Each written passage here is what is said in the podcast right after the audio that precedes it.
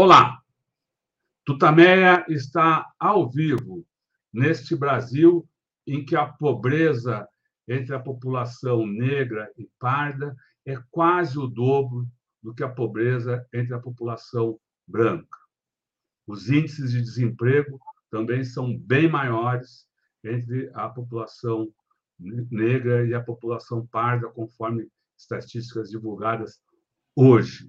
Estamos nós aqui nos nossos estúdios domésticos, a Eleonora. O Rodolfo. E do outro lado da tela, conversa conosco hoje o escritor, psicanalista Thales Absaber, você já o conhece. Já já a Eleonora conta um pouquinho mais para nós sobre o trabalho, a trajetória do, do Thales. Mas antes eu queria convidar o nosso entrevistado, Eleonora, e todos vocês que já começam a entrar para essa nossa conversa de início de tarde, para que a gente se reúna numa manifestação de solidariedade. Mandemos todos um grande abraço para os familiares, parentes, amigos, colegas de trabalho, conhecidos das vítimas da Covid no Brasil. Um número terrível que luta o nosso país e que todos nós sabemos poderia ter sido muito menor. Centenas de milhares de pessoas poderiam não ter morrido se Bolsonaro tivesse minimamente obedecido às orientações da Organização Mundial da Saúde, das instituições médicas e científicas brasileiras. Em vez disso, ele atuou para propagar o vírus, provocou aglomerações, foi contra o uso de máscara, deixou de comprar vacinas na hora certa, criou confusão na distribuição de vacinas, e o resultado é isso que nós vemos, esses números enormes que a cada dia o Conselho Nacional de Secretários de Saúde uh, nos, atualiza, advertindo que uh, temos uma nova variante do vírus uh, atuando no Brasil, muita gente se infectando. É importante manter os cuidados, cada vez mais importante manter os cuidados. Os números mais recentes, então, dão conta de que temos 688.607 vidas perdidas por causa da política de Bolsonaro na pandemia. São 34 milhões 889 mil 576 casos oficialmente confirmados. É uma tragédia para todos nós, né? também um crime contra o Brasil. Eleonora. Thales Absaber, é um prazer tê-lo aqui conosco é, no Tutameia, nesse, nessa tarde do dia 11 de novembro de 2022. Thales Absaber é psicanalista, é doutor em psicologia, psicologia Clínica, Psicanálise pelo Instituto de Psicologia da USP e membro do Departamento de Psicanálise do Instituto Sede Sapiente. É autor de vários livros, nós vamos falar aqui daqui a pouco do mais recente, O Soldado Antropofágico, lançado pela N1 Edra, é, cujo subtítulo é Escravidão e Não Pensamento no Brasil.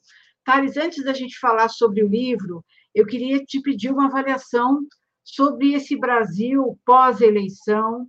É, a gente tem visto é, muita, muita alegria de uma grande parte da população, uma sensação de alívio, de, é, de alegria mesmo pelo resultado da, das eleições, e, ao mesmo tempo, em alguns lugares, tem essas pessoas que estão se aglomerando, muitas financiadas até por empresários, isso tem sido noticiado, é, os bloqueios, enfim, esse, essas pessoas que parecem estar vivendo numa outra, uma, com outras informações que não tem nada a ver com a, com a realidade. Como é que você avalia esse momento de agora? O que, que Freud explica sobre isso?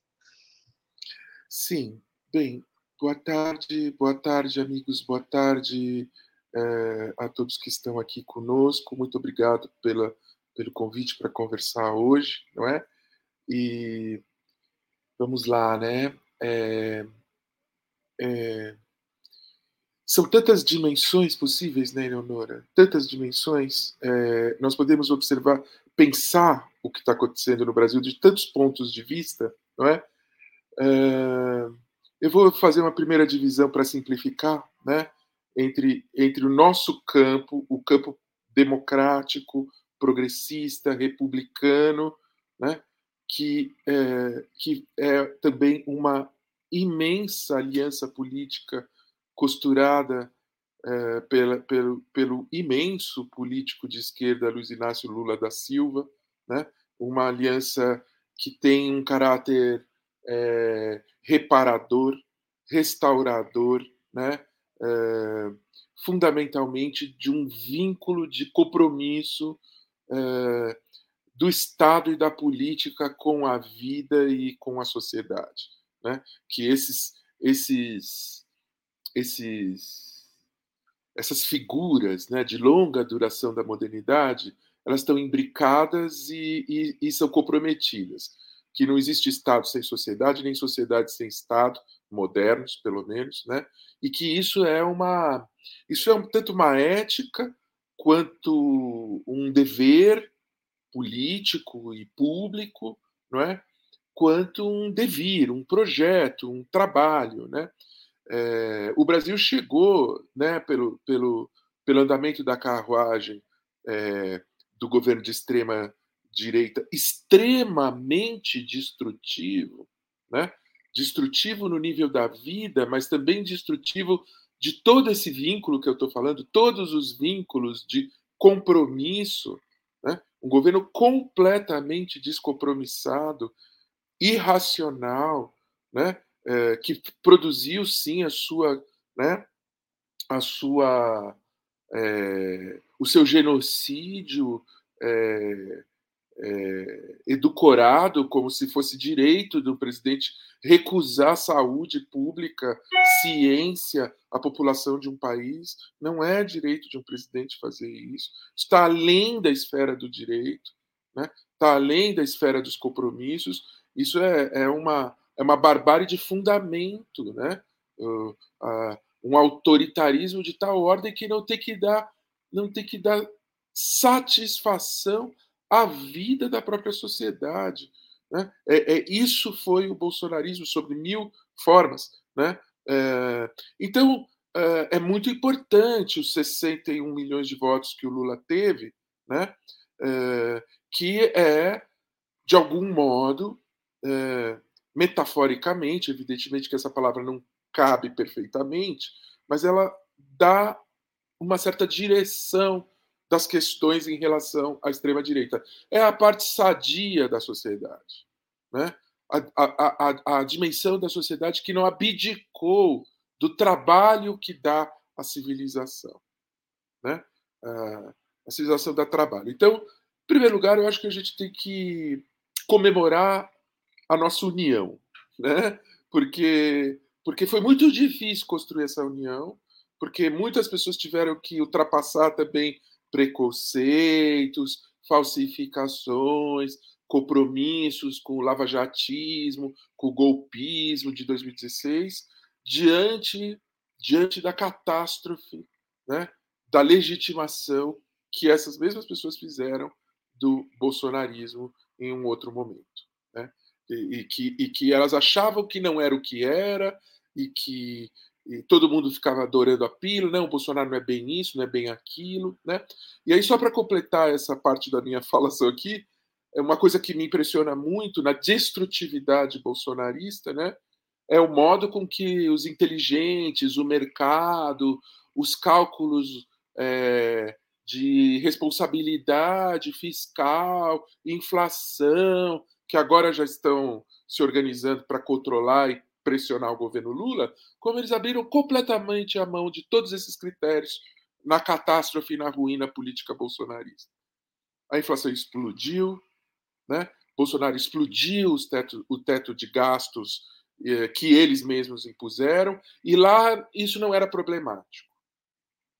Por que não era problemático? Porque era a garantia de um governo radicalmente antissocial, porque era garantia de uma de uma presença no poder, de uma. E aí começa a conversa do psicanalista, de, uma, de um identitarismo burguês reacionário extremado, como falava, falava o Floresta Fernandes. Né? É, por que, que essas pessoas, é, de um ano para cá, não falavam mais de economia no, no Brasil arruinado do Paulo Guedes? O Brasil se arruinou economicamente. Como se arruinou? Internacionalmente, como se arruinou cientificamente, como se arruinou humanamente. É, a catástrofe, a patologia bolsonarista foi muito longe, muito longe. Né? E os números que vocês acabaram de colocar é, é, é a prova, é o recibo dessa catástrofe. Né? Enfim, então, então é, nós temos um campo que se organiza sobre a terra arrasada, né? e que tenta repor uh, certos parâmetros para voltar a trabalhar pelo Brasil, né? porque o outro lado era, era, era simplesmente um assalto aos fundos sociais, extrativista, é, é, rompendo todos os tratos, né? todos os contratos, rompendo por princípio a mediação, o outro não tem valor, ninguém tem valor. Né? Pobre não tem valor, preto não tem valor, gay não tem valor, professor não tem valor, é, é, é, pessoas de esquerda não têm valor, até tucanos não têm valor, até a Rede Globo não tem valor. É um, é um, é um, é um, é um corte de desprezo fundamental. Né? Isso não pode ir muito longe como construção de cultura, de mundo. Né? Ao mesmo tempo, tem esse problema que você trouxe. Né? há muito tempo esse campo é, alucinatório, destrutivo, extremamente violento, vem organizando a sua linguagem para cindir uma parte da população, cindir e separar uma parte da população do, do, do, dos demais é, cidadãos brasileiros. Né? E isso é uma coisa muito complicada, porque isso envolve é, psiquismo, como todos temos visto, né? envolve o sistema delirante de ideias e de desejo que não quer relação com a mediação histórica, com o outro, com os dados científicos, com os dados reais, não quer. É, é, é, esse é o trabalho bolsonarista. É fazer com que essas, essas pessoas não queiram saber. Isso está sendo construído há muito tempo, não é agora. Né? Isso, isso isso era dito né, no mundo do olavismo, olavismo bolsonarista, né, era dito assim: né, é, nós, contra eles, nós não temos que ter relação com eles. Olavo de Carvalho diz isso explicitamente, né, explicitava essa, essa lógica. Nós somos inteiramente contra eles e a nossa relação com eles é destruí-los. Era isso que o, o, o, eles é qualquer coisa que eles queiram. Do, do, do, do, do jovem pobre negro que pode ser assassinado pela polícia na, na, na esquina ao Supremo Tribunal Federal. Qualquer coisa é eles. Né? É eles.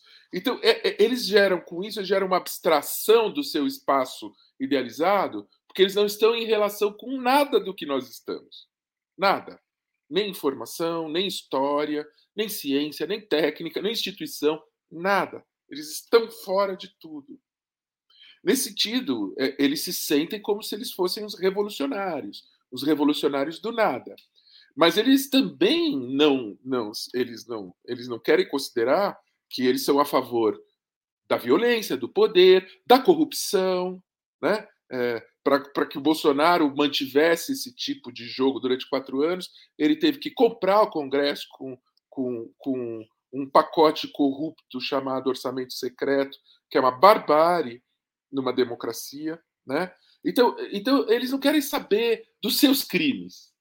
Seus crimes estão, seus crimes estão, é, é estão justificados por princípio, né? vamos dizer porque eles estão em guerra. E, e isso é parte do psiquismo deles. Né? Então, eu vou falar um pouquinho do psiquismo deles, né? rapidamente. Né? Mas o que eu quero dizer é que isso é um movimento político calculado, que vem sendo construído há muito tempo, né? E, que, e, que, e que se desenvolveu. É, é, veja, o Olavo de Carvalho dizia isso, mas não era só o Olavo de Carvalho que dizia isso. O Mussolini dizia isso. O Hitler dizia isso. Nossa, nossa posição tem que ser extremada, total, e, e a força do fascismo ou do nazifascismo está nessa, nessa, nessa posição em que nós não temos nenhuma relação com o mundo liberal burguês ou com qualquer outro mundo moderno.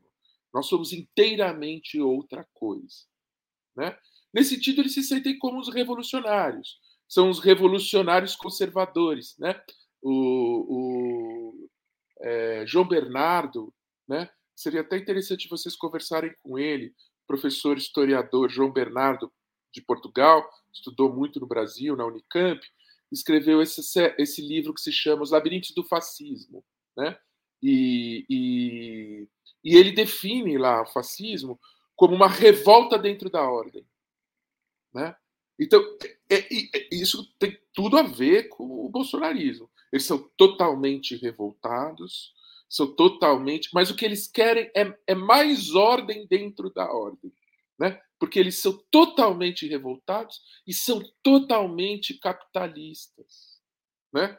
É, então, é uma revolta por mais ganho, é uma revolta por mais violência, é uma revolta por mais capital, por um capital mais selvagem.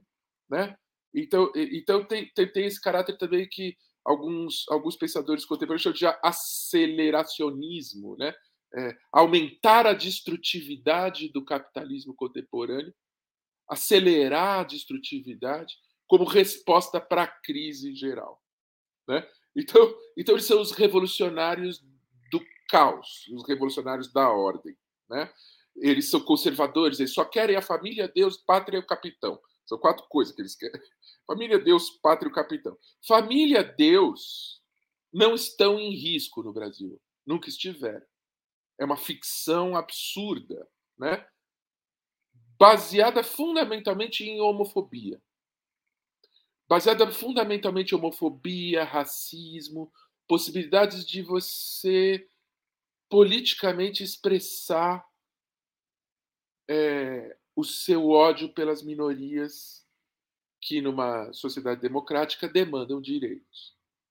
É fundamentalmente isso que eles chamam de ataque à família. Porque não tem outro ataque à família.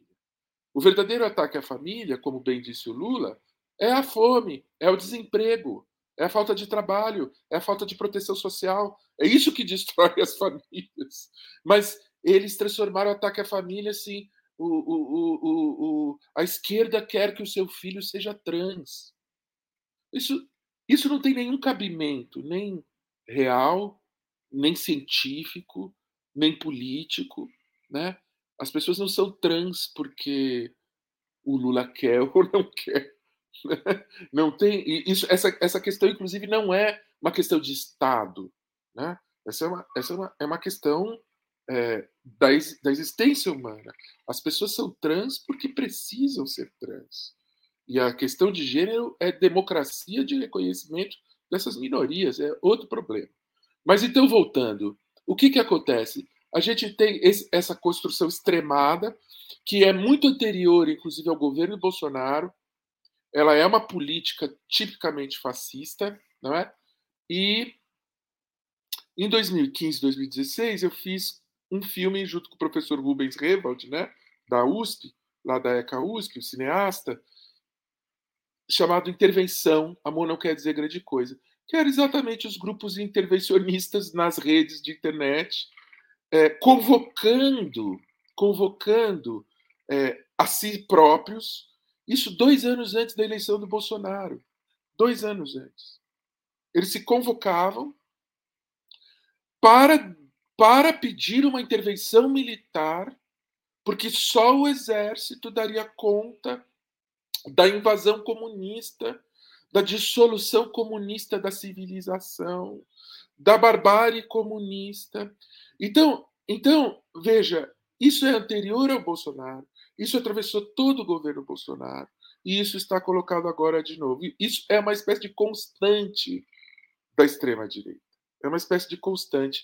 O que aconteceu com o governo Bolsonaro foi que esse núcleo que a gente identificou lá em 2015, 2016, já funcionando a pleno vapor, ele aumentou a sua presença social. Que é isso que eles buscam. Eles, eles buscam eles, eles convencem pela força, eles convencem pela adesão, né? Porque você precisa aderir a essa forma de ver o mundo. É uma, é, é eles não estão falando de argumentos como a gente aqui. A gente está falando de história, argumentos, é, repertório, dados científicos, dados históricos. Eles estão falando de uma psicologia. Eles querem que as pessoas sejam assim. Se a pessoa é assim, ela se reorganiza emocionalmente, subjetivamente, e aí ela, ela compra o pacote inteiro, de uma vez só. É, uma, é, é um modo de estar no mundo. É um modo de estar no mundo. Que não passa por argumentos, passa por os comuns. É, é, tem, tem assim. Como, como que funciona psiquicamente isso? Né? Agora é psicanálise que eu vou falar. Né? Como que funciona? Funciona você separando um campo absolutamente mal de um campo perfeito e ideal na, su, seu, na sua própria subjetividade. Esse campo absolutamente mal, ele está te atacando. Ele está te atacando, ele está te pondo em risco. Então, você tem aí uma, uma ativação do medo que é transformado em agressividade. Porque esse campo está te atacando, você tem o direito de atacar. Porque se trata de um ataque e é absolutamente mal e é destrutivo da sua existência e de toda a civilização, é assim que eles falam. Eles falam assim, sempre assim. É o mundo inteiro que está acabando, não é possível tolerar. É uma, é uma histeria da totalidade. Né? E eles estão preenchidos por esse patos, por essa paixão. Né? Como eles estão com o mundo acabando e sendo atacados, eles têm o direito de atacar. Ora, isso é o fundamento do quê? É o fundamento da ideia de guerra. Isso é guerra. Né? Você tem um inimigo total, que você não tem nenhuma relação com ele, nenhuma relação de linguagem, de história, eh, diplomática, nada. Ele é absoluto. Ele é o absoluto mal e ele quer a sua morte. Esse é o substrato. Esse é o substrato que a extrema-direita trabalha. O resto é papo. São, são imagens que eles vão mudando a cada dia sobre o caráter desse inimigo absoluto. Né? E a política do Bolsonaro é manter 15, 20, 30% da população nesse espaço que é mantido pelas tecnologias contemporâneas, pela internet, mas não só. Agora eles criaram uma máquina de indústria cultural em cima disso. Jovem Pan, é, é, Brasil Paralelo, né? são empresas que ganham dinheiro e que fazem do seu negócio, do seu capital, alimentar a paranoia da extrema-direita. São, são agenciadores, mais ou menos como as, as igrejas evangélicas foram agenciadores políticos da, da, da, da extrema-direita é, é, junto às populações periféricas e pobres do Brasil, vendendo seus rebanhos para a extrema-direita, né? É, tem esses, agora tem esses grandes dispositivos de indústria cultural, né? A, a, a Jovem Pan, é, que ficou. É, é Eleonora ficou um ano. Se vocês viram, vocês viram, eu vi. Eles ficaram um ano, um ano inteiro, dizendo as urnas são fraudadas. E só o povo pode restaurar a justiça. E a Constituição está rasgada. Agora, quando um tiozinho do Zap fala isso, é ridículo. Agora, quando você bota um exército de jornalistas pagos para 24 horas por dia ficar falando isso, que é uma falsificação, que é uma, é uma mentira e que é um ataque à democracia liberal, você, você criou uma máquina que que ao mesmo tempo ela é subjetiva, é essa máquina de guerra nas pessoas, e ao mesmo tempo ela é objetiva, é uma indústria cultural da propaganda fascista, gerando dinheiro, fortunas, né? Isso terá que ser muito combatido, muito combatido. Né? Enfim, o, o, o, agora as pessoas são frágeis a ponto, né, nas suas vidas pobres, do mundo contemporâneo, nas suas ansiedades de perda de privilégios, de desemprego, de, uh, de, de dificuldade, inclusive, de compreender e viver no mundo cosmopolita contemporâneo, as pessoas se entregam a essa regressão. Família, Deus, pátria, um exército para vir nos salvar.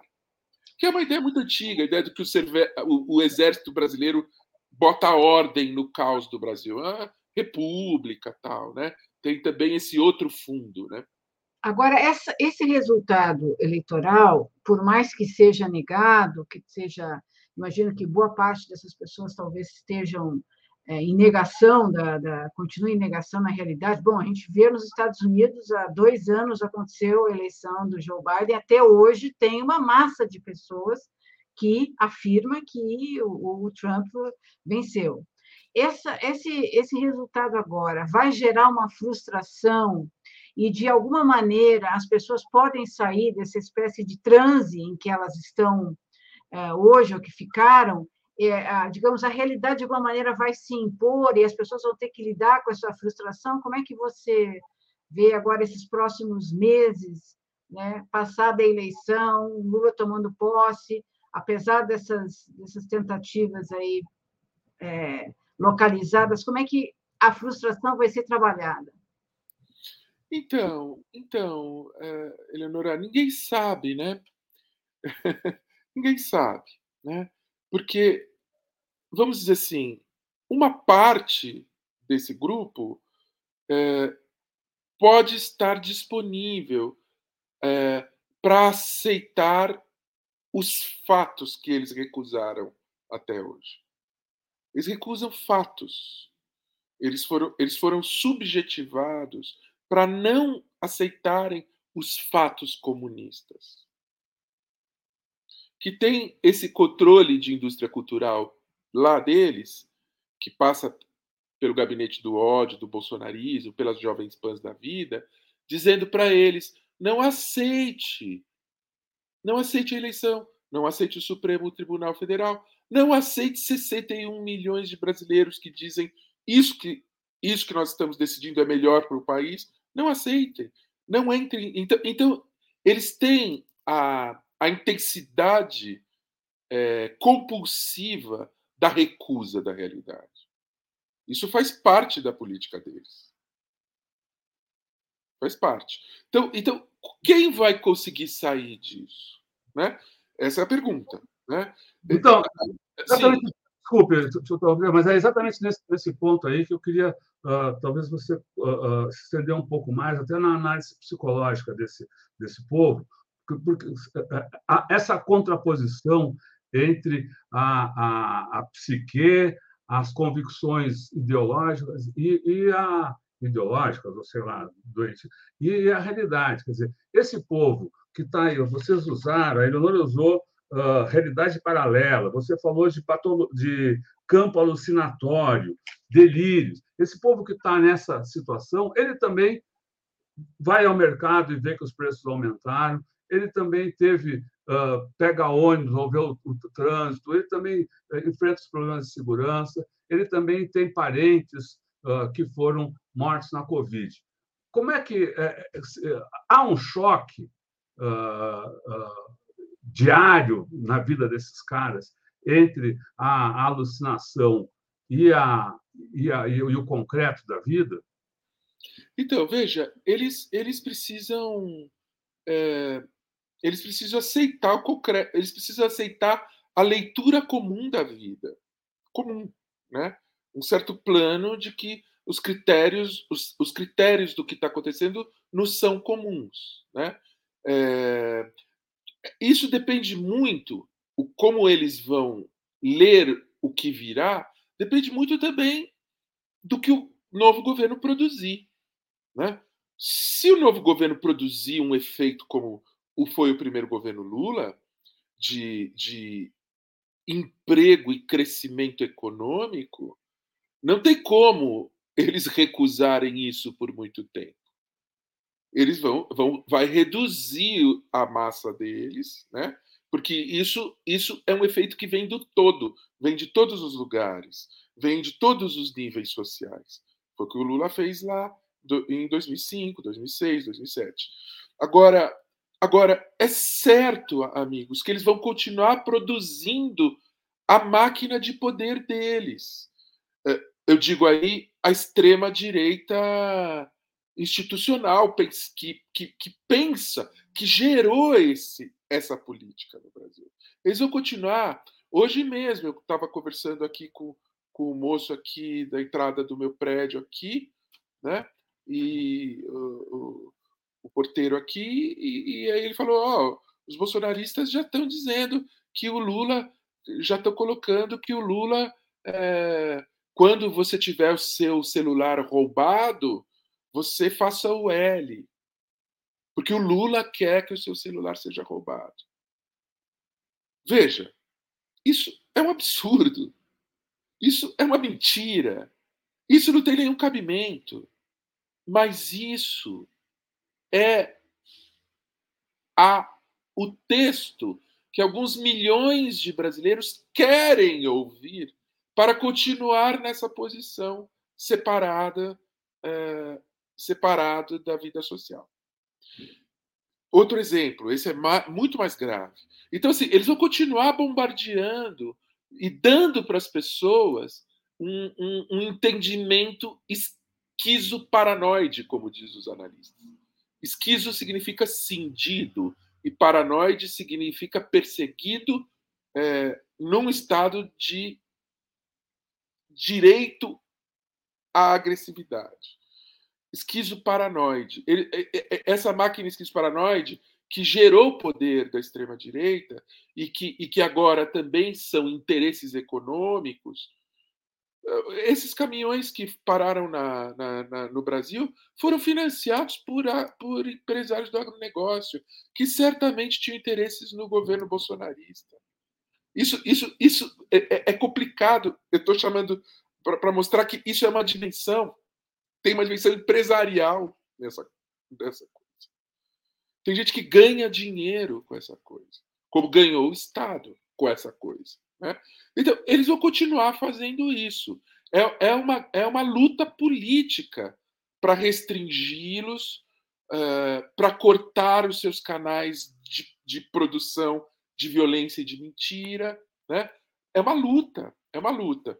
Agora, alguns vão poder ser tolerantes, alguns já são, alguns aceitaram tem quem aceite a vitória do Lula, mesmo tendo ficado putos, tal, no, é, é, entra no regime da, da, das contenções das frustrações da democracia liberal, mesmo que nós tivemos que fazer para suportar o Bolsonaro. Né? Agora, é, eu tenho uma má notícia como psicanalista. Esse dispositivo criado por todos os fascismos, ele anda sozinho. Ele se reproduz. Ele se reproduz. Ele, ele, ele é uma lógica humana muito primitiva que está por trás de todos o, de todas as religiões monoteístas do ponto de vista político, quando elas se tornam imperialistas, né? e elas têm que elas têm que purificar o mundo é, dos demônios com o seu único Deus, e está por trás dos nacionalismos, quando se tornam imperialistas, está por trás das guerras. Né? É um. É, é como que os seres humanos justificam a violência política, vamos dizer, a violência de massas, a violência. É, a violência no lugar da linguagem. Né? Porque o que esses caras estão na rua pedindo, amigos, é violência. O que estão pedindo é violência. Estão pedindo que um exército venha destruir as nossas mediações é, do contrato social, constitucionais, dos nossos direitos, né? que um senhor da guerra purificadora assuma, ou seja, um ditador, né? e a partir daí nós sabemos o que acontece. É, perseguições, censura, tortura, morte, assassinato. Esses caras estão pedindo isso na rua. No, não, não, eles não estão pedindo outra coisa. Eles estão pedindo a, a, a um Estado violento que dê para eles a ilusão de proteção. Ou seja, tudo isso é uma grande gestão do ódio e do desejo de violência. Por isso que eu falo em guerra. Né? Por isso que eu falo em guerra. Nos anos 50, 60, isso era a Guerra Fria. Isso foi a Guerra Fria. Né? Agora nós não, tem, não temos tanto nome para falar dessa nova, dessa nova Guerra Fria, dessa nova extrema direita que, que, que vem gerando esse, esse, essa, essa, essa, esse neofascismo desde da, das novas tecnologias, das redes, né? Sim. É o fenômeno mundial, né? Essa. Agora, olhando para a história, a gente teve, eu tive que sair porque começou a chover, eu fui recolher ali. É, o... Olhando para o final do nazismo, né? justamente o nazismo, o fascismo levaram realmente a guerras, né? a, a, a guerra, é, a aniquilação do país, de países. Né? Agora, é, quando a gente pensa... E do próprio país. E do né? próprio país. É, né? da, da, sua própria do, da, sua própria população. Né? Foi uma... Isso. Foi o limite aí da, da destruição mesmo. Isso, e da... da destrutividade né, que Exatamente. tem momentos. Né? Quando a gente pensa nas populações, está né, tá muito bem descrito como é que as populações embarcaram nessa, nessa situação toda destrutiva e defenderam e fizeram tudo que fizeram, né? isso, de alguma maneira, foi superado. Né? Quando a gente pensa, pô, como é que a gente vai pacificar o país nessa circunstância que a gente tem quase metade da população votando nesse projeto, ainda que eu acho que nem todos, né? ou talvez a maioria, talvez não tenha percepção do significado desse projeto e tenha sido capturado por questões pontuais, né?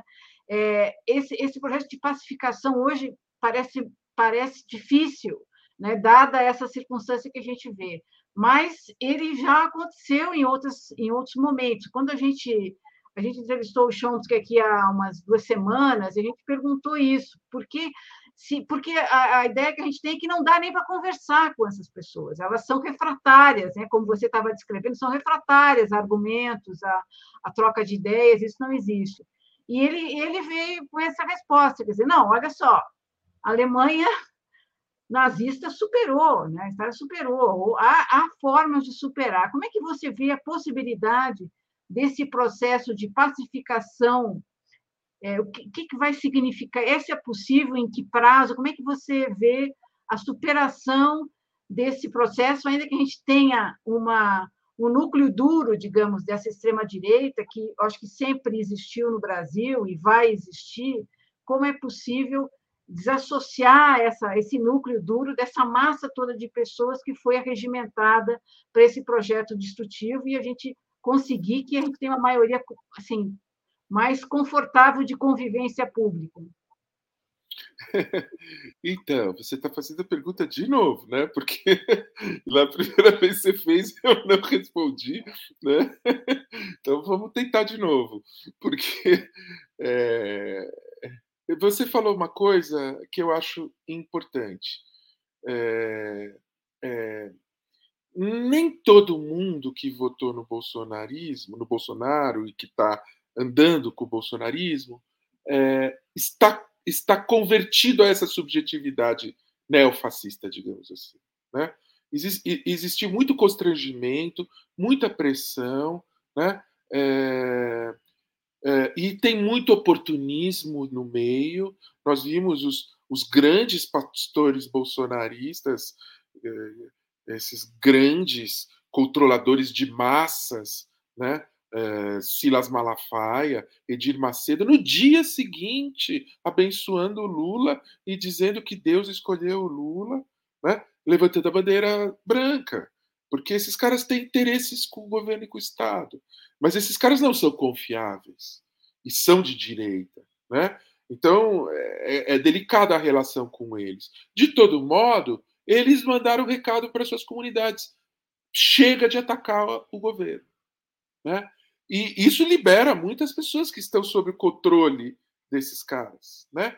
Outros uh, estão no campo da direita de boa fé, vamos dizer assim, acreditando mais ou menos que há alguma, nessa extrema-direita, né, que há alguma verdade naquilo ali, e, e, e, e são pessoas que poderiam reconhecer se amanhã o emprego retornar no país, as pessoas voltarem a poder existir, se representar economicamente, essas pessoas certamente é, poderiam reconhecer isso. Existem esses também.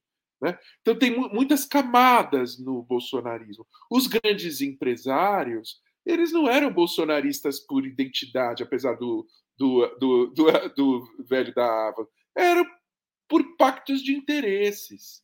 Então, estão tentando se articular o um novo governo como Lira lá. Como Lira, que é bolsonarista até o dia que o Lula ganha a eleição, no dia seguinte não é mais. Porque. Né? Então, então, existem muitas, muitas, muitas direitas que foram consteladas nessa extrema direita. Né? Uh, agora, a reprodução dessa subjetividade fascista vai continuar acontecendo, porque ela é um ativo né, é, de um certo grupo político, ela é um ativo de alguns mediadores que passaram a viver disso daí, os Steve Bannons do Brasil, né, ganham e vivem disso daí. Uh, e aí é uma coisa complicada, porque esse, esse grupo é destrutivo, nós já vimos. Né? Quando Chomsky fala, bom, a Alemanha conseguiu uh, sair, bom, a Alemanha conseguiu sair depois que destruiu a Europa inteira. Morreram 100 milhões de pessoas. A própria Alemanha foi inteiramente destruída. Há, alguma coisa no fascismo que, como ele é produtor de guerra, ele não ele não aceita não aceita as regras do jogo da não guerra, né? da política como linguagem. Né? Então, é, é, é, é realmente precisa ter uma política para reduzir o impacto disso na vida brasileira. Né? Isso é, tem que ser política pública. Né? A, dispo, a, a, a desnazificação da Alemanha foi um, foram anos, foram dez anos de trabalho de desnazificação da Alemanha, levado pelos Estados Unidos, que começou condenando no, no, é, é, no Tribunal de Nuremberg a, a, a, cúpula do nazismo à morte. Né? E, e, e, e, e perseguindo toda a estrutura, toda a estrutura é, dos sujeitos do nazismo, dos criadores da máquina fascista, botando os caras na cadeia. Foi assim que se, desnazificou a Alemanha. Né? Pensando, pensando, nisso, pensando nisso, qual a importância de que uh, venha a, a, a, efeito mesmo todos esses processos que supostamente uh, estão sendo organizados no, no, no, no país para uh, tentar responsabilizar Bolsonaro pelos crimes que cometeu enquanto presidente da República. É importantíssimo, porque, porque se, se, fosse, se conseguirmos isso, nós ultrapassamos né, a, a perversão que estruturou a democracia, que foi a lei da anistia uh, dos, dos, ditadores e torturadores de 64 a 84. Né? é, e que deformou totalmente a nossa democracia, permitindo um cara como Bolsonaro aparecer como legítimo, um, um, cara que vem dos porões da ditadura aparecer como legítimo, né? Então, realmente seria muito importante ter uma justiça que avaliasse os crimes do governo Bolsonaro. Mas nós sabemos isso é, todo esse ataque à justiça, ao Supremo, ao Alexandre de Moraes, é um ataque político para constranger a justiça. Né?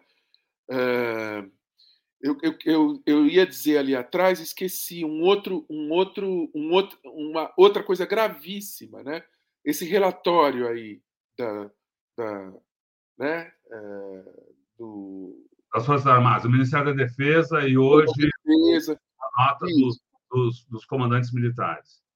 É, hoje tem a nota dos comandantes, comandantes militares, mas o relatório do Ministério da Defesa é, não conclui nada, né? porque não há nada a concluir, né? conclui que não há fraude, né? E, e, e mas, mas ali no relatório tem alguma coisa, não, mas há alguma coisa a aperfeiçoar, há alguma coisa a, a fazer. Tudo bem, tudo dentro do âmbito da institucionalidade. Aí no dia seguinte, o mesmo Ministério da Defesa solta uma nota na internet dizendo: o que nós concluímos é que não há garantia de que não haja fraude. Ou seja, que nós não podemos dizer que não houve fraude. Ou seja, aí eles estão deformando e mentindo para o seu povo, para manter o seu povo, é, para dar um, um elemento imaginário para o neofascismo. Aí os caras dizem: está vendo? O exército está dizendo que não pode garantir que não haja fraude. Então, houve fraude. Não, não houve fraude. Não há nenhum indício. E aí a gente vê como eles jogam. O relatório é institucional.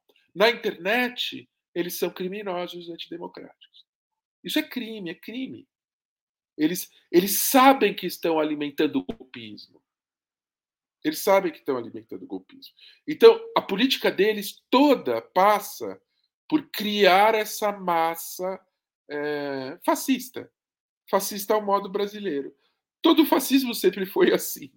Né? Você cria uma massa que, que, que ela é inteiramente disponível para a ordem que vem do partido e do líder.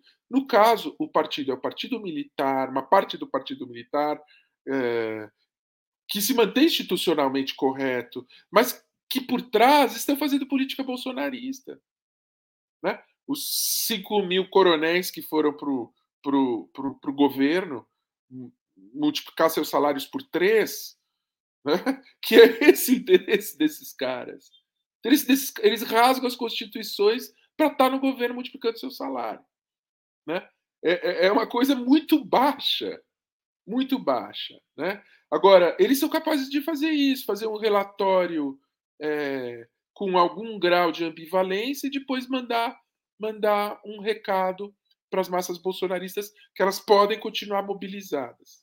Né? É, foi o que disseram hoje, né? Na, os comandantes militares, a nossa divulgada hoje, dizendo que tudo bem fazer as manifestações, não pode atrapalhar muito e tal, mas tudo bem, quer dizer, botando fogo sim, no pessoal.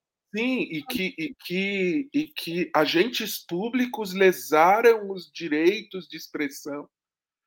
Direitos de expressão que são direitos criminosos, direitos de, de atacar e, e, e, e, de, e de promover violência.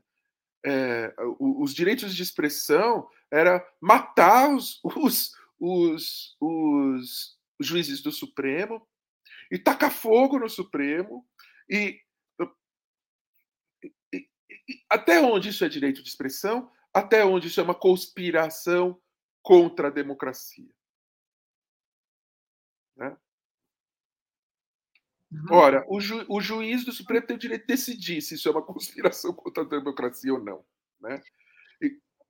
E você diria que a eleição de, do Lula pode ser o início dessa desbolsonarização ou a gente tem um longo processo? Perguntando de outro Não, jeito. Eu acho que sim, eu acho que é.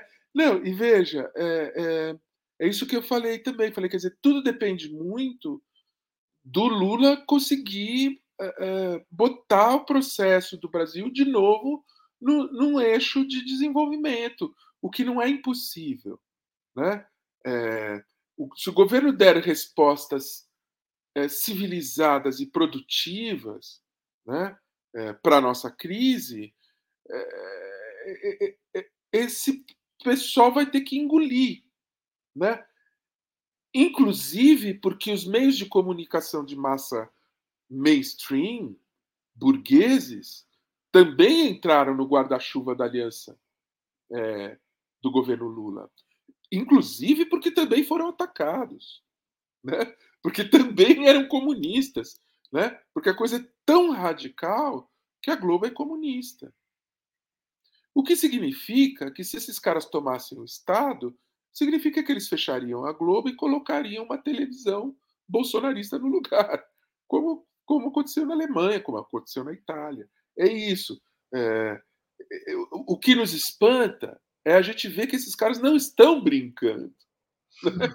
Não é papo furado. Eles realmente desejam isso. Né? Sim. Thales, mas você, o que você está dizendo é que, é que uh, se conseguir desenvolvimento, condições concretas uh, uh, de melhoria da situação do país, isso pode contribuir para esvaziar essa, esse movimento fascista. Aí.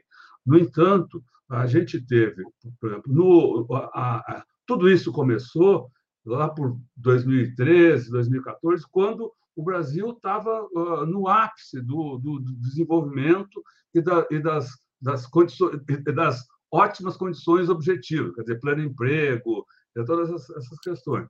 Dizer, hoje, não, não, não, é, não é preciso haver um, um outro nível de combate além do próprio da própria criação das condições objetivas. Você falava, por exemplo, você falava da indústria cultural de propaganda fascista.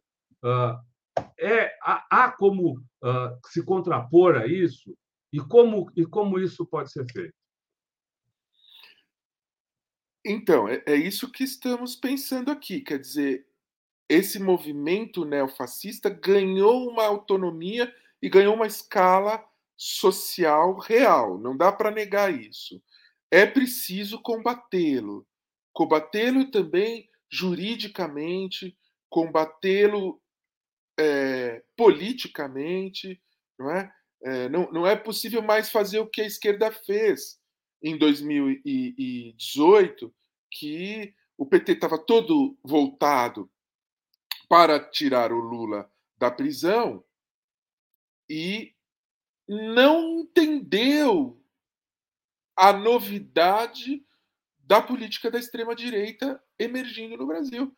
Sequer registrou não sei se vocês sabem, mas eu sei, né, que a, a, a política petista entendia até até julho, agosto de 2018 que o inimigo era o Geraldo Alckmin.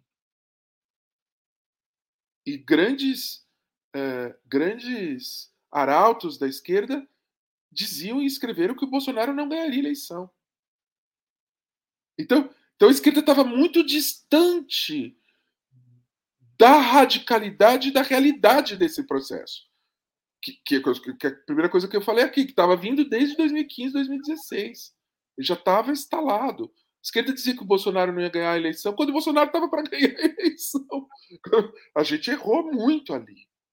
Né? Agora, agora estamos. Agora o nosso espanto é que nós sabemos que é real, sabemos que está estruturado, sabemos que é de massa e, e, e não sabemos como combater. Né? Então, um dos aspectos é a retomada de uma vida democrática decente, com desenvolvimento reparação social.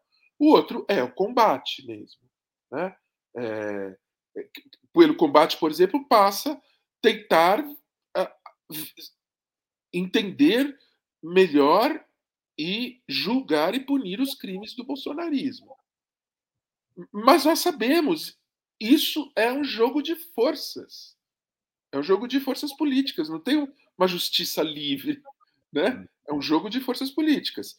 Você, o, o Lula disse que vai abrir, prometeu que vai abrir os sigilos do cara.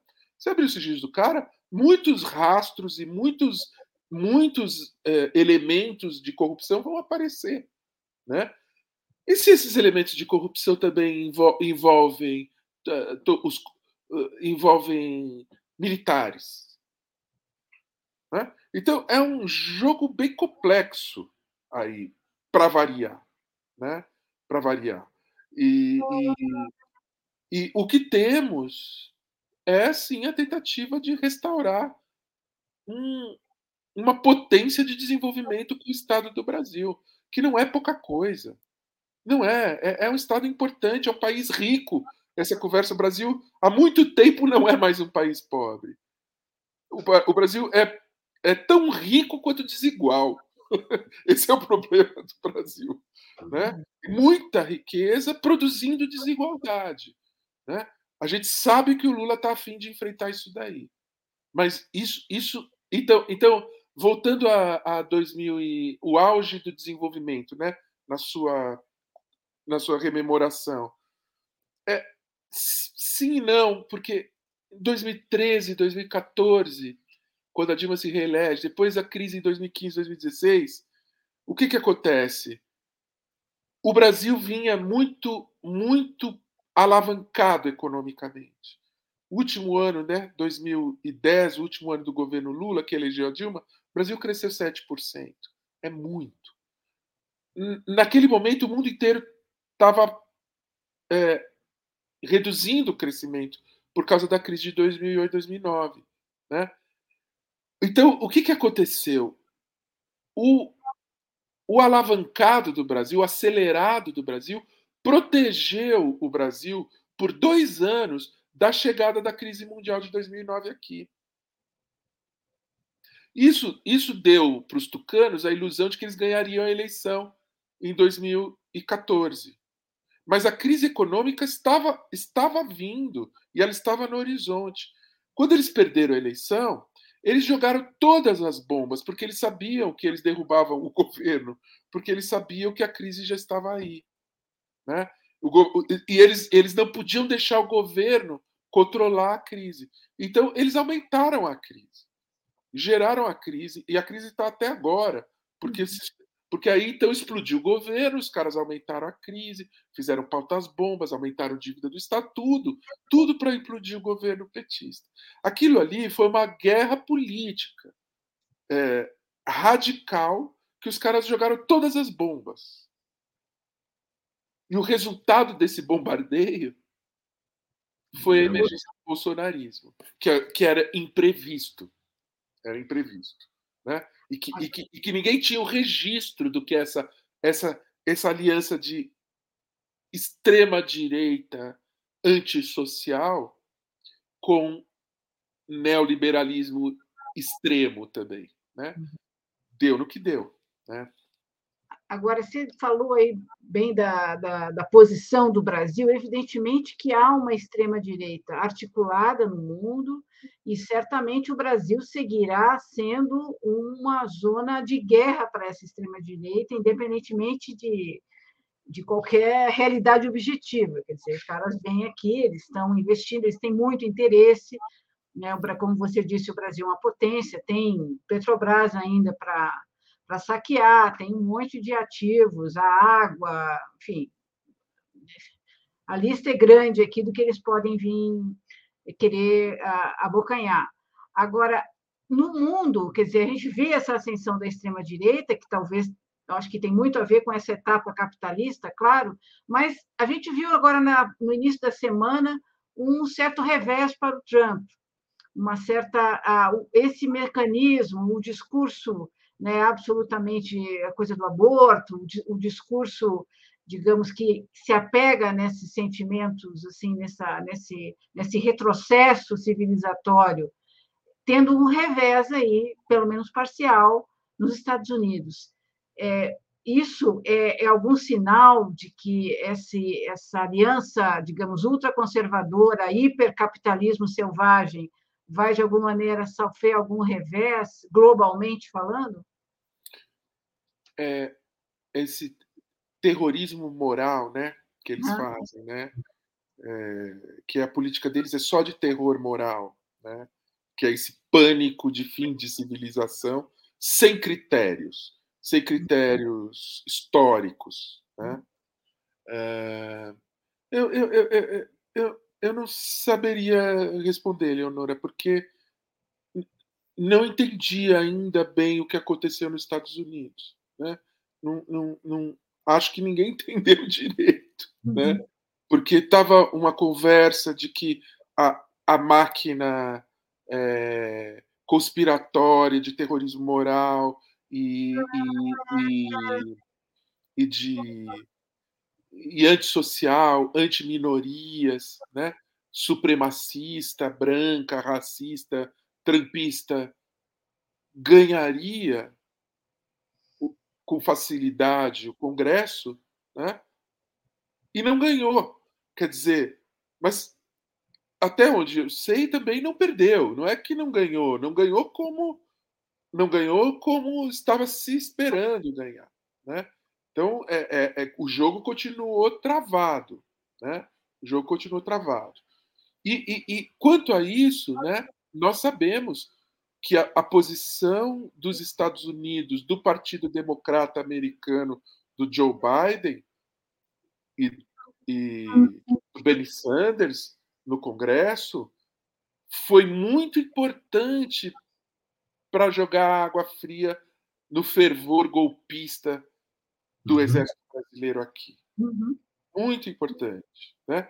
Então, então, é uma coisa curiosa isso, porque a globalização econômica dos anos 90 e 2000 vai se tornando uma globalização política que também vai, vai, vai pervasando as fronteiras políticas, né?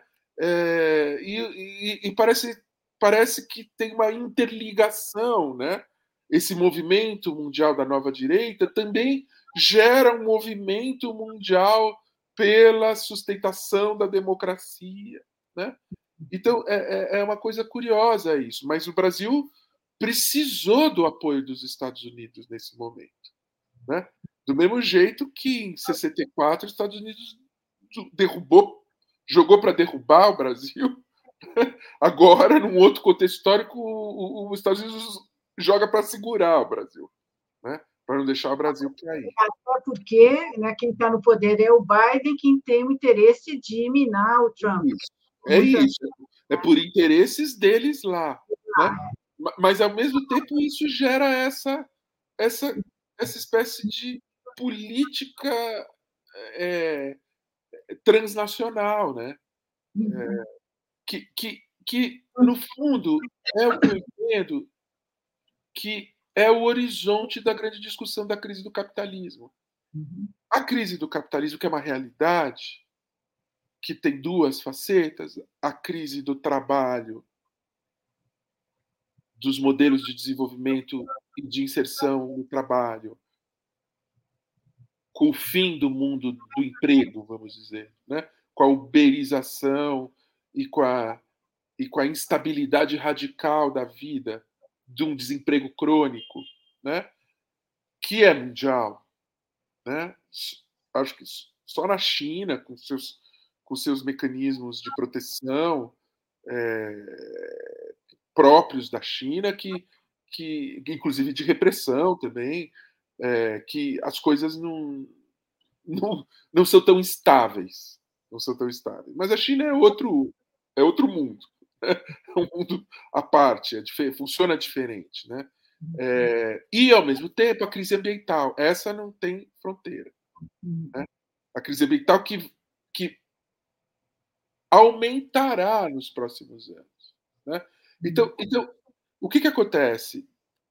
Há uma problemática global e mundial que exige uma consciência política global e mundial.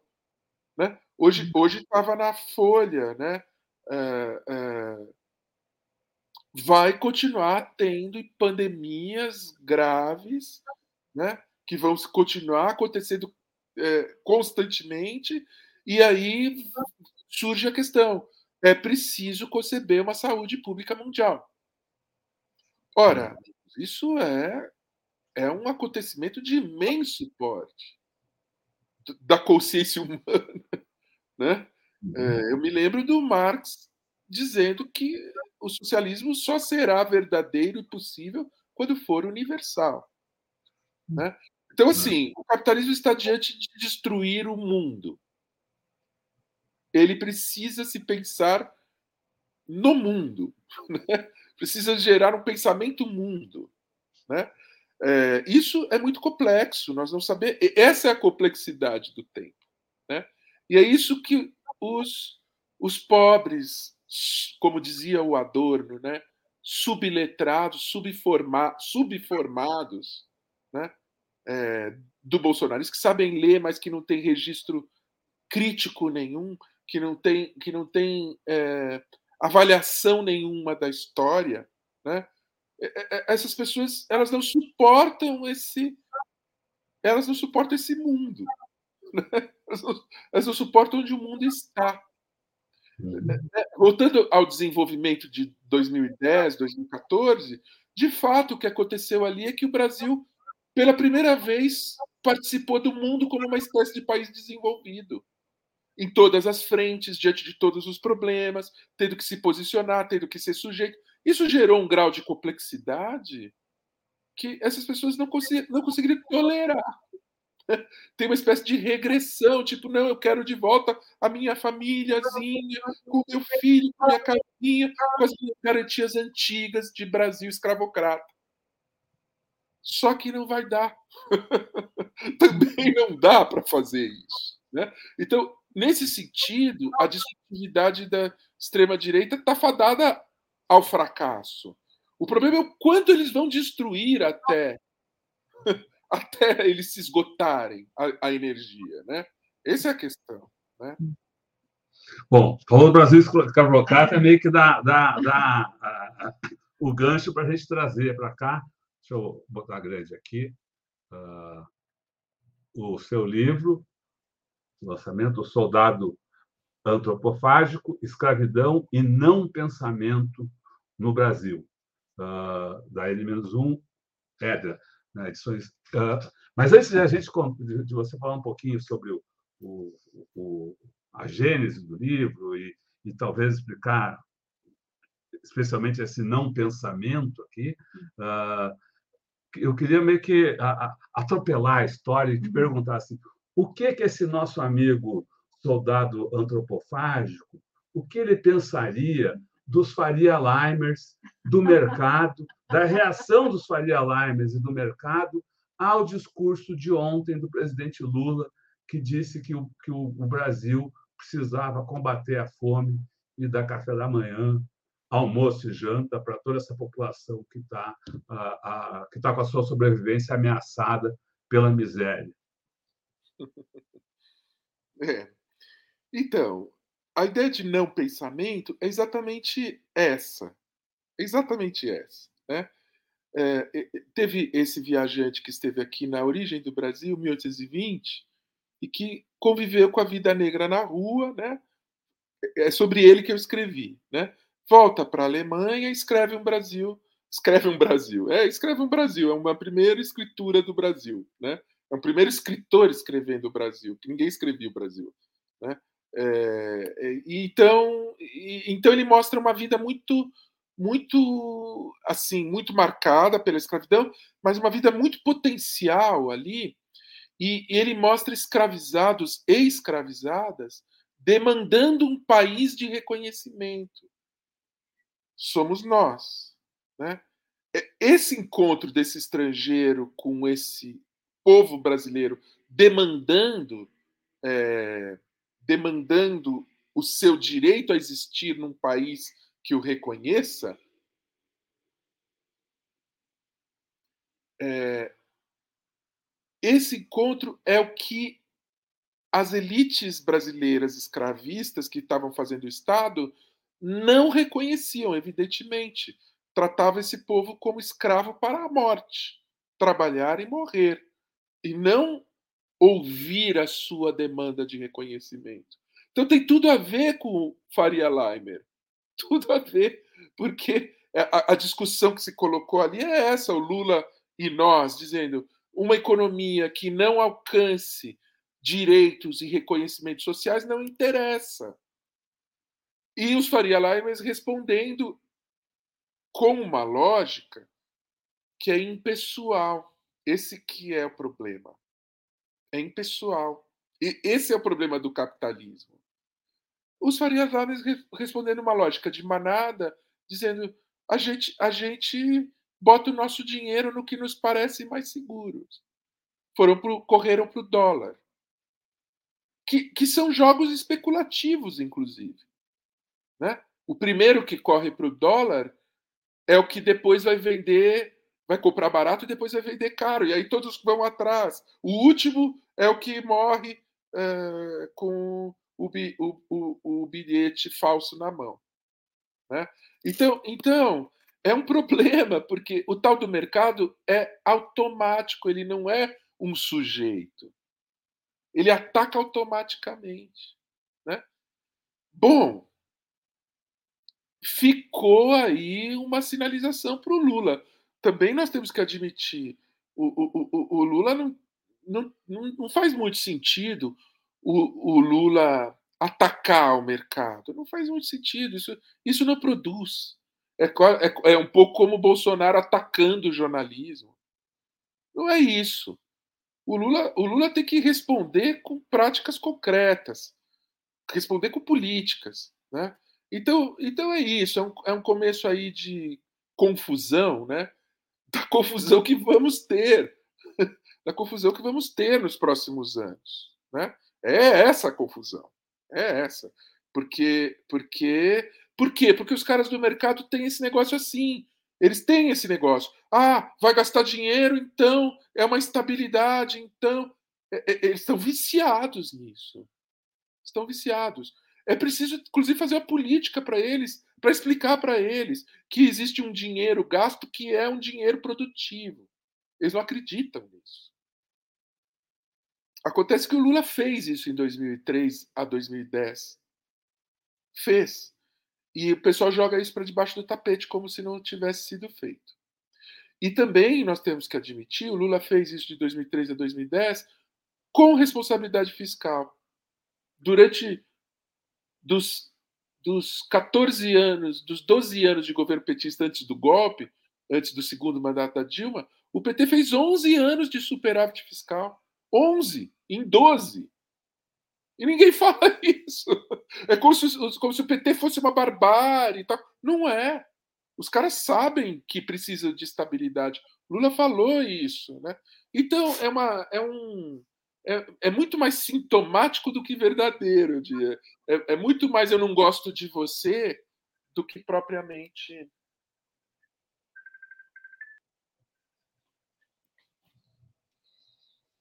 Oi? Thales, no livro você, você fala muito da, das elites, como das elites, por, por, meio da. Das falsas elites, né? Das falsas elites. Hoje a gente tem uma elite que está, até certo ponto, dividida, né? Parte nessa reta final, né? aderiu à campanha do Lula, inclusive expoentes da Faria Lima até anteontem, até né, ficar aderiram, e a gente tem essa, essa elite mais ligada ao mercado financeiro e ligada ao interesse externo, que resiste e que talvez, aqui lembrando do livro, ainda tenha uma ligação maior com essa elite escravocrata que você descreve aqui no, no livro e que acabou sendo superada no final aí do, do século XIX. O que pensar dessa elite dividida agora? Ela, ela vai, é, essa divisão vai proporcionar uma, uma virada, digamos, também de percepção do Brasil, de entendimento do Brasil por parte dessas elites? É, é Eleonora, eu não sei, mas veja, só a possibilidade de botar essa questão, ela é interessante, porque de fato, é, o governo catastrófico neoliberal de extrema-direita fez uma elite se diferenciar, fez uma diferenciação no interior da elite. Né? É, é, é, isso que estamos falando. E uma parte da elite falou: não, isso, isso não é nem possível, nem desejável. Né? Isso tem um elemento de barbárie, de destrutividade, né? E nós queremos continuar ganhando o nosso dinheiro a rodo, mas nós queremos alguma imagem de que há país, progresso, integração social, né? É, é, isso sempre assim é entre a verdade e a ideologia, entre a verdade e a imagem, né? É, então o, o, se dividiu a elite em, em, em dois projetos civilizatórios diferentes um de terra arrasada e assalto a todos os fundos, né? e outro aquilo que eu comecei falando, um pacto de trabalho por um desenvolvimento nacional. Né? E essas pessoas sentaram junto com o PT e com o Lula, agora estão todos numa mesa né? vendo como que eles acham, criam os dispositivos para esse desejo comum. Tem um desejo comum. O fato é que os, os grandes economistas liberais tucanos, que tinham parâmetros de tendência neoliberal, estão junto com os economistas petistas, que são desenvolvimentistas, keynesianos, né? E, e, e, bom, isso pode, pode gerar alguma coisa nova importante, sim. Né? De, é curioso isso, né? É, a inteligência, a inteligência nacional se uniu atravessando as suas diferenças de classe diante do fascismo, né? Um, deve ter acontecido alguma coisa parecida na Alemanha do pós-guerra, que precisava sentar o filósofo conservador, o economista liberal, junto com o Adorno que estava voltando dos Estados Unidos. Eles precisavam sentar para acertar uma possibilidade de é, espaço civilizatório mesmo, né? Então, isso está acontecendo, né? O que, que vai acontecer? né? Difícil saber, mas está acontecendo, né? É... Agora, aí é isso, também bota 50 pessoas lá, aí tem os interesses particulares, aí tem os interesses dos partidos, aí, aí, aí começa a se quebrar, né? O, o, o, a força civilizatória de um projeto possível, né? Tem isso também, né? Enfim.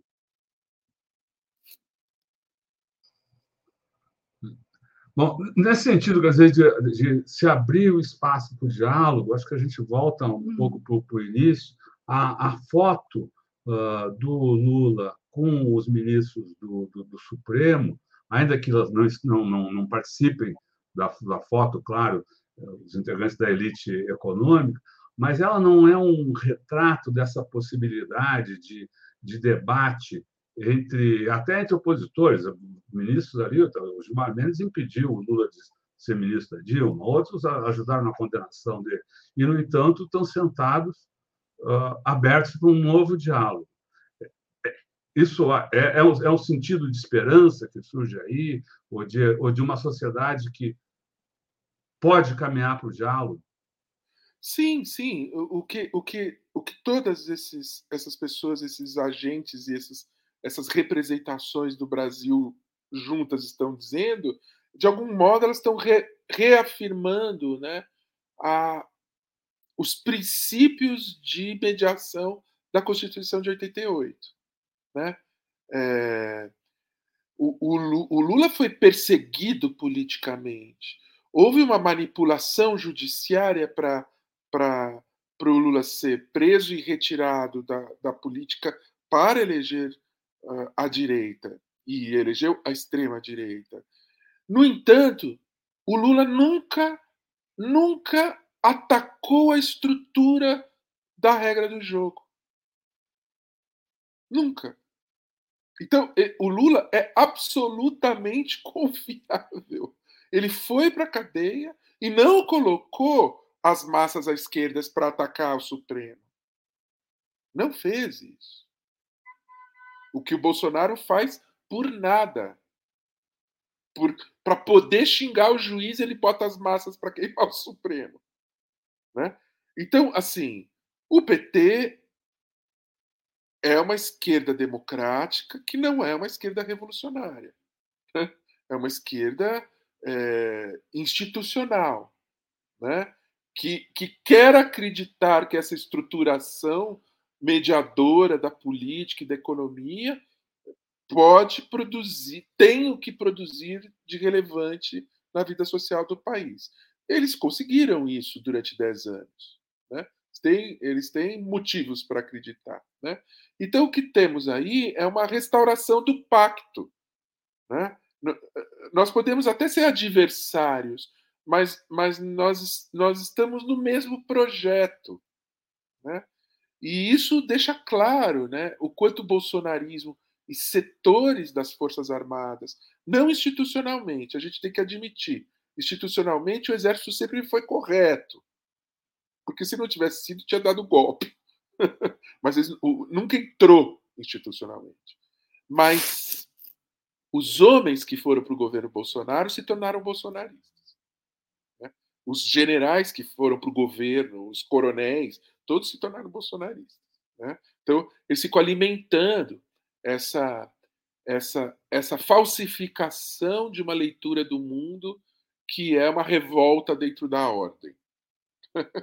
uma revolta dentro da ordem. E esses outros estão fazendo uma outra coisa, estão, eles estão aceitando a ordem, acreditando que a ordem tem um poder de transformação real.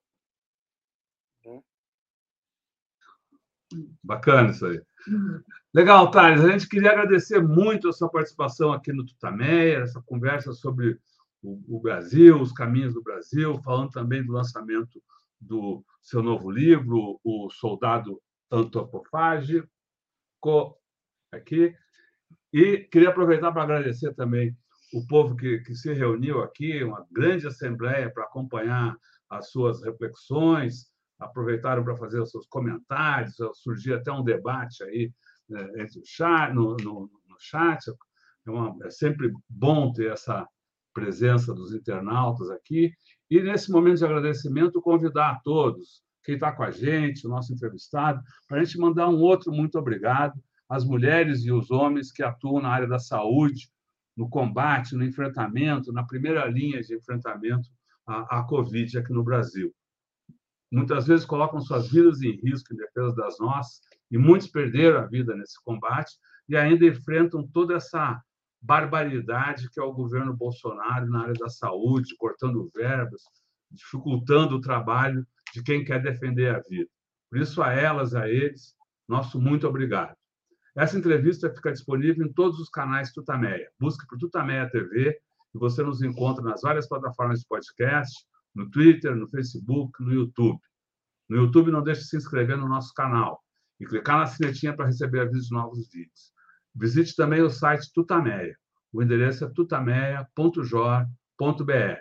E agora, depois de toda essa conversa com o Thales, tantas perguntas, a gente devolve a palavra a ele, dessa vez sem perguntas, Thales, para que você, então, faça a sua mensagem, a sua fala para o povo que está aqui conosco e que seguirá com a gente pela internet afora. Muito obrigado. A palavra é sua. Sim, sim. Bom, primeiro eu queria agradecer muito a conversa. Eu gosto muito de conversar com vocês, é sempre muito muito inteligente, instigante. As questões são sempre fundamentais que, que, que, que rolam aqui nesse espaço de vocês, né? Então, é, fico feliz que tenha esse espaço, espaços como esse, esse é muito especial, né? E, e é isso, a gente, a gente tem que, a gente tem que conseguir constelar a união que conseguimos no processo eleitoral, não é? Como ter consciência de que ela é união para um trabalho civilizatório que terá que ser feito no Brasil e que não passa só pelo Lula e pelo governo, né? Do, do mesmo jeito que o bolsonarismo não era só o governo, era uma era um ataque, uma dissolução social que eles fizeram. A gente tem que assumir uh, o trabalho de desbolsonarização, de, desna, de desfascização do, do Brasil, não é? E, e tem uma coisa que é muito legal. A gente conseguiu 61 milhões de pessoas. Tem 61 milhões de pessoas no Brasil que têm clareza disso que estamos falando. Isso a gente pode dizer com clareza. Nesse quadro, né, é, nós também somos, é, é, é, um país dividido, mas é um país dividido entre uma, um, pro, um projeto é, arcaizante e impossível e um desejo de civilização contemporânea é, responsável. Porque, amigos, não tem jeito, né? Desenvolvimento e civilização é trabalho. Tudo que existe de bonito na civilização é trabalho. Quando a gente pega uma, uma, uma um, sei lá, pega um, uma sinfonia, uma um como é que como é que ele chamava lá um, um, um alto do bar. Imagina a quantidade de trabalho que tinha ali. Né? Qualquer qualquer objeto belo é muito trabalho, é muita consciência, né? E fazer um país belo é muito trabalho. Nós estamos a fim de trabalhar, então bora lá, né? Legal. Legal, Thales. Legal. Muito obrigado, Thales. Muito obrigado a todo mundo que está aqui com a gente. Boa tarde, pessoal. Bom fim de semana. Tchau. Tchau, tchau. tchau. Obrigada. Obrigado.